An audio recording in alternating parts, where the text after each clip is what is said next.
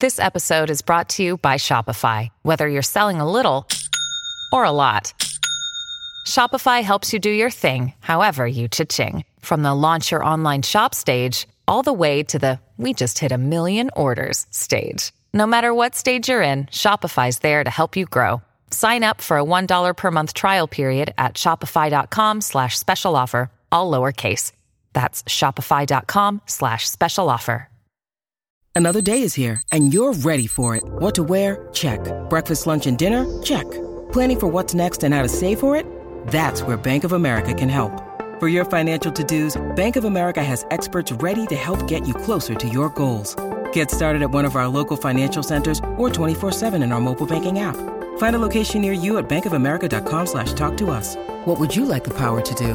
Mobile banking requires downloading the app and is only available for select devices. Message and data rates may apply. Bank of America and a member FDIC. So there's definitely like a moment where I had to like calm down because when you work for yourself and all you're doing is like chasing deals and chasing commissions, like you work 24 hours a day. Like there's no like if I'm not working, then I potentially am not making money. Like why would I take a day off? I might not make money. I didn't take a day off for my first three years because I was was so nervous that I wasn't going to make money.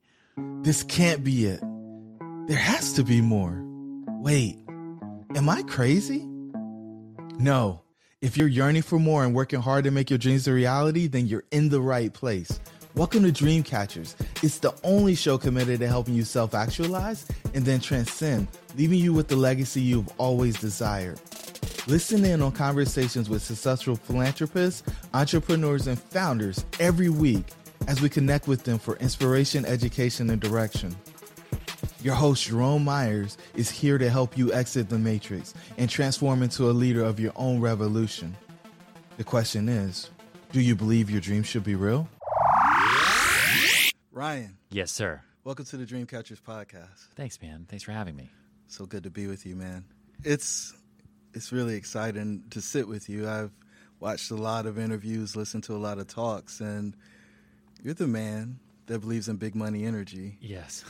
and that is not the same as fake it till you make it. yeah. So let's go in the deep end right off the bat. What is big money energy? big money energy is big magnetic energy, right? It's the feeling that you get from somebody when you are attracted to their success. And that's the type of person, someone who has BME, is the type of person that can walk into a room and can control the room and knows exactly what they want. And it's everything that I did not have when I when I started my professional career. And as I was thinking about, you know, what happened was I, I wrote my first book, Sell Like Serhant. I mean, it did really well and became the sales Bible for salespeople everywhere. But it, it was very much like a tactical toolkit. Mm-hmm. But the secret sauce to that is like mindset, is confidence, and is big money energy. And that wasn't in Sell Like Serhant because people would come to me and they'd say, All right, I know exactly what to say. I know exactly what to do. I know exactly how to structure my day now. Thank you. I know how to sell my palms are sweaty. like I feel sick to my stomach. I can't sleep. I am an imposter. I am 22. How do I do this? Or no one's going to, you know, trust me. My my my suit is too big for me. It's like I felt the same exact way and the way to get around that is to create almost like your own alter ego for the person that you're going to become. And to do that, you create big money energy. And so I wrote that book real fast during the pandemic. Okay. So you said your professional career. Yeah. Is that acting or real Oh, estate? no, real estate. Real estate. Yeah, because I, I was I was only an actor for two years in the city right after I graduated college, and I think like for anyone that goes to school and then kind of does something right after, like your brain hasn't disassociated from school yet. Yeah. Like I was just sort of like on an extended, like I guess I'm not going back to school now, and it just kept going.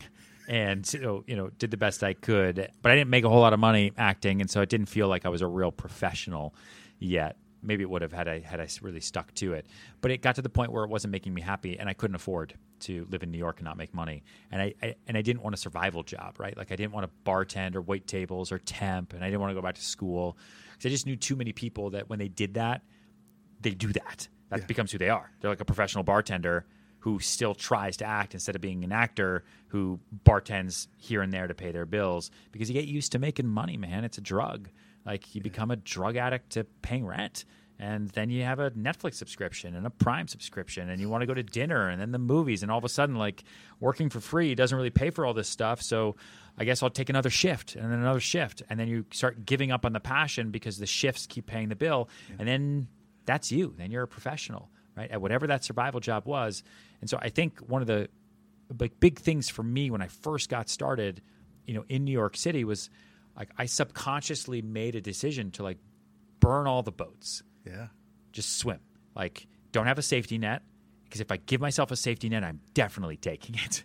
Right? If I had a security blanket, I will definitely roll up in it. If my parents lived closer to me, I would have probably lived with them and not had the pressure of paying rent and food and laundry services, right? Because I was totally by myself. So that wall really pushed me and made me create that big money energy because I, I had no other choice. Okay. Now you brought up parents. Yeah. Did you ever think about going back home? Yeah, every day. Yeah. Way, way easier than trying to work in New York City. Why didn't you do it? because it would have meant f- like just failure you know and like and i knew that if i moved home and my parents were not close like they were in colorado like in steamboat springs in the middle of the woods. And so i could have gone there sure but i never would have come back to new york. And i knew too many people that moved home for like six months to like get their life right. And then they're gone forever. Look at all the people that moved out of cities during covid. I have a friend who moved he grew up in south dakota okay? Where is south dakota? He grew up there, moves to New York City after school, builds a company, whole life, everything. COVID happens. He's got three kids, so he moves back. Parents are older. They go to South Dakota because he now he can afford to do whatever he wants now. That was March of 2020. He has not come back. He is now like they bought a house. They live in South Dakota. So like that's what would have happened to me, which is fine. No offense to any other state, but like if I could make it in New York, I could make it anywhere. And there was just way too much opportunity. And moving home would have been a total failure to me. I had to figure it out. So you, the day you decided acting is over, Yeah. you remember that day? I remember it was definitely a slow process. Like there's no band-aid that gets ripped off. There there definitely is a moment where you wake up and you're like, "Oh, I haven't like auditioned for anything in, in a month." Weird. But you can always get right back into it. It's like the day you stop working out, you don't make a day, all of a sudden you're like, "Dude, I haven't worked out in 2 years." I guess you stopped. so, but I remember doing Romeo and Juliet in the park. And by in the park, I mean the Hudson River median to the West Side Highway. So not Central Park on a big stage. No, no, no, no. Like when you're driving down the West Side Highway, there's some grass. And so I got cast in Romeo and Juliet on that piece of grass. And there was a guy who was 60 years old, okay? And I was 22. So he was 60. He was cast as Father Capulet, right? And he was so excited about doing this show and was so pumped and was inviting agents. That's what you do. Like when you work for free, like you invite agents, you want people to see you, see your work. Because maybe So that this wasn't paid. This is no, free. Everything you do when you move to New York City to do theater, do acting, you work for free. Student films, you try to build up your reel, Okay. everything. Like I never made money until like the soap opera for a little bit until they killed me. And I just remember him like before opening quote unquote afternoon, he was so excited. And I distinctly remember just looking at his face with all these people around us not paying attention to us. I was like, I have to do something right after this so I don't become you. That is terrifying to me. That I am going to be 60, that I'm going to be here working for free, waiting for my big break in 40 years. And so after that, relatively close to that, I got my real estate license, which for most actors is like, you failed. You know, there's that meme like, you're either a bottle girl for the rest of your life or you live long enough to become a real estate agent, you know? Oh, yeah. No offense. That's just a meme. I didn't make it up. And so so that's like, oh, I'm going to become a realtor. Great. But then I saw what all these other real estate agents were doing and how they operated their business. I was like, this is boring. And I have no shame. And guess what? I've always worked for free. You know, I work it's, so all these other people get into real estate and they quit. Right? The the turnover rate for new agents is almost 90% every year. It's hard. Because one, it's hard. It's hard to make money. People hate rejection. They take it super personally, and they can't pay bills. Like if you're a real estate agent and you don't close or sell anything or rent anything in a year, you're probably going to quit. But I was so used to working for free for two years and getting rejected personally, Yeah. you know, that if someone didn't take an apartment from me, I didn't think it was because of my nose or my voice. I thought it was because like they found another one or they suck You know, like you'll realize real quick. You become a realtor. Grandmothers will lie to the face of baby Jesus to save five dollars. Like you learn real quick the way people will act around money, um, and you become real tough real fast, and you learn to talk a whole lot faster. I remember going home for like that Thanksgiving after I got into the business, and my parents asking me a question about like what I was doing, and like ten minutes later, they're just staring at me, and my little brother was like, "Bro, Slow down. you've changed." It's like, what do you mean I've changed? I haven't changed. You've changed. Fuck you. You like, like, get out of my house. Pay me a commission. God damn it. I hate everybody. um, so there's definitely like a moment where I had to like calm down because when you work for yourself and all you're doing is like chasing deals and chasing commissions, like you work 24 hours a day. Like there's no, like if I'm not working, then I potentially am not making money. Like why would I take a day off? I might not make money. I didn't take a day off for my first three years because I was was so nervous that I wasn't going to make money. A lot of people want to unlock their ultimate potential but lack the strategy, support, and stamina necessary to achieve their major goals. They often try to overcome these challenges by trying to do it on their own, causing frustration, fatigue, and eventually failure. We have developed a model for a center life, aka the red pill, to help them bolster their beliefs, gain clarity on their path to success, and provide accountability as they take action on their goals. When they take the red pill, they rapidly accelerate attainment of their goals and begin to experience a life of significance and impact. Want to find out more? Hop over to jeromemyers.co. Now, let's get back to the episode. So there's so many people out there who are scared to pivot or make an adjustment, change because failure is a scary word. Yeah. You did it with acting. Yeah. And then I think you did it recently Yeah. during COVID again. Uh, you talked about burning the ships. I burned the ships when I left corporate America. Yeah. And so I, I understand that thought process. The the real question I have there is why burn the boats? Why why blow it all up? Why not just enjoy the comfort? Because once you have the trauma of not making money, right? Then you start making it going back into the deep end of the pool. I think it's terrifying for most people. They they would rather just have what they have Yep. instead of risking it all. Yeah, I mean, great risk comes potentially with great reward. You know, pivoting out of acting into real estate wasn't like a career pivot for me, it was a survival pivot. And I went from making no money to making no money. Right. So it wasn't like I was blowing up my life, which is also why I think I found success during the Great Recession because a lot of other people had been making money, then all of a sudden weren't. And that's really, really hard to recover from. I, I was just like, I guess real estate's really hard. I guess people get fired all the time. I didn't have a stock portfolio. I had like zero dollars. You know, I, I, I worked out at a gym for free because I passed flyers out next to the F train on 63rd Street for a year and a half. So I, cause I couldn't afford a gym membership. Gym memberships in the city are so stupid expensive. It's crazy. So I did a lot of work for free and work for trade programs. So I didn't have to have those jobs. So I could just kind of follow my quote unquote passion but I definitely did burn the boats when I left my team behind. I had 65 people. And on July 1st, 2020, I left them all behind because there was no other way for me to take the next step in my life. Like, I wanted to build something for myself and build something much bigger. And some of them understood that, some of them definitely did not. And the world was on fire at the same time. And so I figured if everything else is on fire, my little fire is not going to be that big of a deal. And then when I put my fire out, everyone's gonna be like, "Oh, look, he did it!" And that's exactly what happened. I was able to find our headquarters in Soho for an amazing deal because I did it in October 2020, and everyone was like, "Oh my gosh, someone just rented a retail a building in Soho." That guy, maybe things aren't so bad, you know. And slowly but surely, that snowball starts starts building.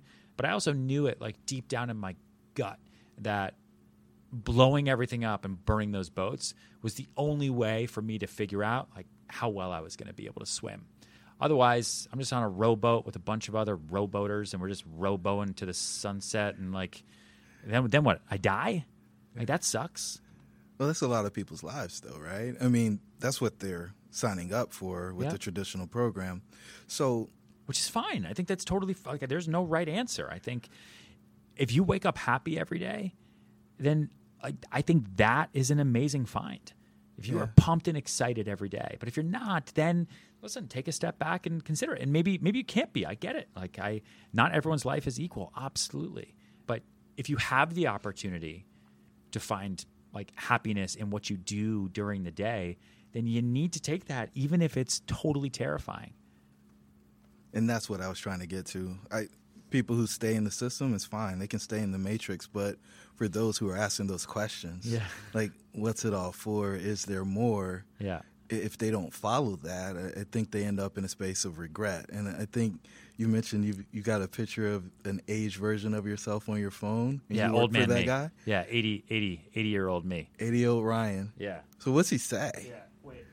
I, dude, I, would- I like. I don't, I'm not messing around. Here, I'll show you. I'll show you him. This is me. Come on. Hold on. Wait one second. Yeah, here he is, dude. Right here. This is me. this is me. you like a politician. Yeah, this is me as running for president when I'm 80 years old.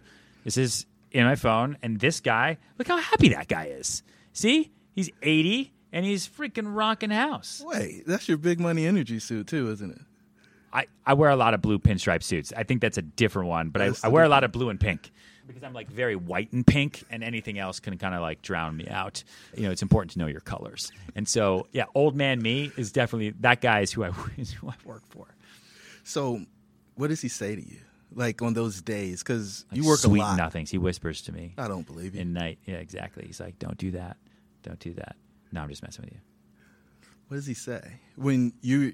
Because you work a lot, Yeah. right? Yep. Got a little one now, married. You know, like, you know what he says more than anything? He says it's worth it. yeah. Like that's what I need to hear. Because you know, you like you work yourself to the bone. I don't see my daughter for four days in a row, and I'm in New York. I just miss her in the morning, and I don't see her at night, and I can't get home. You know, you work an 18 hour day, and like your your head hurts. Like I need, I need old man Ryan to tell me it's worth it. Like just wait, it's worth it. Otherwise, what the, what the, like what am I doing? Like, why, why would I oh do? I should go home. Like I should clock out at five o'clock. Right. You know, I should go grab a beer. I should hang out. I should play golf. Right. I don't play golf. I can't afford to play golf. I work seven days a week because I am convinced that it's worth it. And so, when you decided it was worth it, was it before the family or after? Way before. Way before. Yeah. And so, outworking everybody else Yeah. is the name of the game for you. yeah, I didn't have any other cards really. Like I'm not listen, at least in the market I got started in, you know, real estate brokerage is a networked business. It's all really like who you know. Who you know, like, where you went to school, what's your religion, you know, what what do you have in common with everybody? I was born in Houston. I moved eight times before fourth grade. I grew up outside Boston. I came to New York City to do theater. That didn't work out. I was by myself. I didn't know anyone in New York. I'm not part of any clubs, any schools, anything. I'm pretty much an introvert, even though I play an extrovert on TV. And I, so I was stuck. It's like, so what do I do? Mm-hmm. And so back up against a wall, like you have to go big or go home and like that was the only option for me was to just really really go for broke. Like and again what's the worst that can happen? The two worst things that can happen in life one you die two you go to jail. That's it. Like as long as those two things don't happen everything else you're probably going to be okay. Like talking dude Yeah. talking to strangers saying hey can i do business with you? that nobody does because you're like nervous and confrontation. Oh i don't know. I can't do that blah blah blah blah blah blah. What's what are they do you think that guy's really going to punch you in the face it's the same thing with dating. Like when i was in high school my dad was i was like too nervous to ask a girl out. She wasn't going to like me and you know i was like i had terrible acne and i was overweight. And he was like what's the worst that can happen? Like she's going to say no? And i was like yeah she's going to say no. She'd embarrass me in front of my entire school and i might then die or go to jail. He's like well if you're going to do one of those things then don't ask her out. Otherwise you just have to ask. You know, like every time we would move, because we moved so often, the first thing we would do, moving truck shows up, and my dad would take me and my little brother, and we would march down the street, and we'd have to go knock on everyone's door, and he would make us talk to the people inside and say, "Hi, my name's Ryan. My name's Jack. We just moved into town. Will you be our friends?" And it was the worst, and it was so uncomfortable. But I swear to you, I am still friends with those people to this day because I actually we had we were forced to make an effort. Because what's the worst that can happen? You know. So, do you apply that when you're negotiating deals? Because you do some big deals. Yeah. Yeah, always. I mean, you you go for broke. You always try. You always offer. You always counter. You're always out there. I hate working with people who don't follow that that methodology. You know, who lead with ego. Like there's there's no ego. You know, uh, with me. Even if I say that I just want everyone to lose and I want to win, like I I you, you got to be a good person. You got to play well in the sandbox, and you just got to work for the deal. Like you know, as far as sales are concerned, I tell everyone too. Like, I don't work for the seller, and I don't work for the buyer, and I tell them that to their face. I work for the deal. I tell everybody, like, yes, my fiduciary is to you. I will do what's best for you, but I'm also going to push you for what's best for this transaction and what's best to get this deal done. Because that's why you hired me. If you just want a tour guide, you just want a buddy, there's like a lot of other buddies out there. I am not your buddy, right? We're here to get deals done. And I think that's why we sell as much as we do. And that success beget other success for you, I would Success assume. begets success. Yeah. yeah. Yeah. People want to work with people who know what they're doing. And then, but it's also how you shout that success from the mountaintops. Like, you got to let people know. You know, you got to be a bit shameless. How are people going to know that you sold that thing if no one knows that you sold that thing? How are you going to get more business? You can't be like the humble little secret successful person. You can, I guess, in certain businesses, but definitely not in mine. Yeah, being the best kept secret doesn't serve anybody well, I would guess. Yeah. And the confidence or the ability to articulate your ability to help other people is really, really valuable, Yeah. um, especially with a proven track record. So, the final question I want to ask all of our guests is what's the one thing you want the listeners to take away from this episode?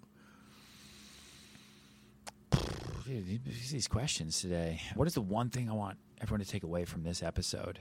Like, if he can do it, I can do it.